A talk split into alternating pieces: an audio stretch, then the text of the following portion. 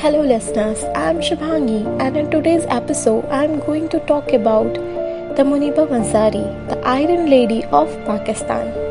Friends, वो कहते हैं ना जहाँ चाह होती है राह वही होती है मुनीबा मजारी ने भी अपनी चाह और हिम्मत से वो कर दिखाया जिसे देखकर सबको यकीन हो गया कि अगर मन में चाह हो तो हमें अपनी मंजिल पाने से कोई नहीं रोक सकता मुनीबा मजारी का जन्म 3 मार्च 1987 में हुआ। मुनीबा मजारी पाकिस्तान का जाना पहचाना नाम बन चुकी थी। वो सिंगर, मॉडल मोटिवेशनल स्पीकर के रूप में अपनी एक अलग पहचान बना चुकी थी।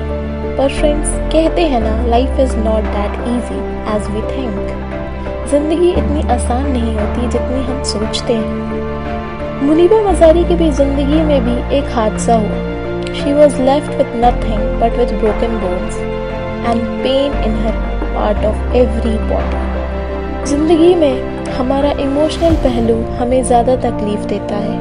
ऐसा ही कुछ हुआ मुनिबा मजारी के साथ, जब डॉक्टर्स ने उन्हें ये बताया कि अब वो कभी नहीं चल सकती। इन सब पहलू के बाद जो सबसे बड़ा पहलू आता है, वो होता है लोग क्या कहेंगे। She was divorce from husband because she was not able to bear a child इतना के बावजूद वो लड़ी।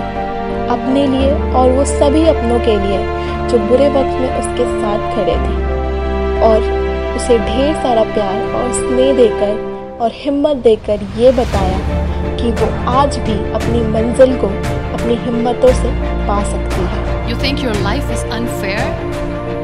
Think again. Because when you think that way, you are being unfair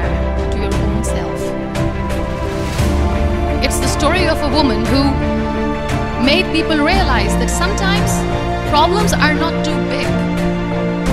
We are too small because we cannot handle them. आज वो पाकिस्तान की iron lady मानी जाती है और दुनिया की पहली wheelchair model At last, I conclude this episode with a beautiful quote. Friends, life is 10% what happens to you and 90% how you react to it. This is Shubhangi signing off. Thank you.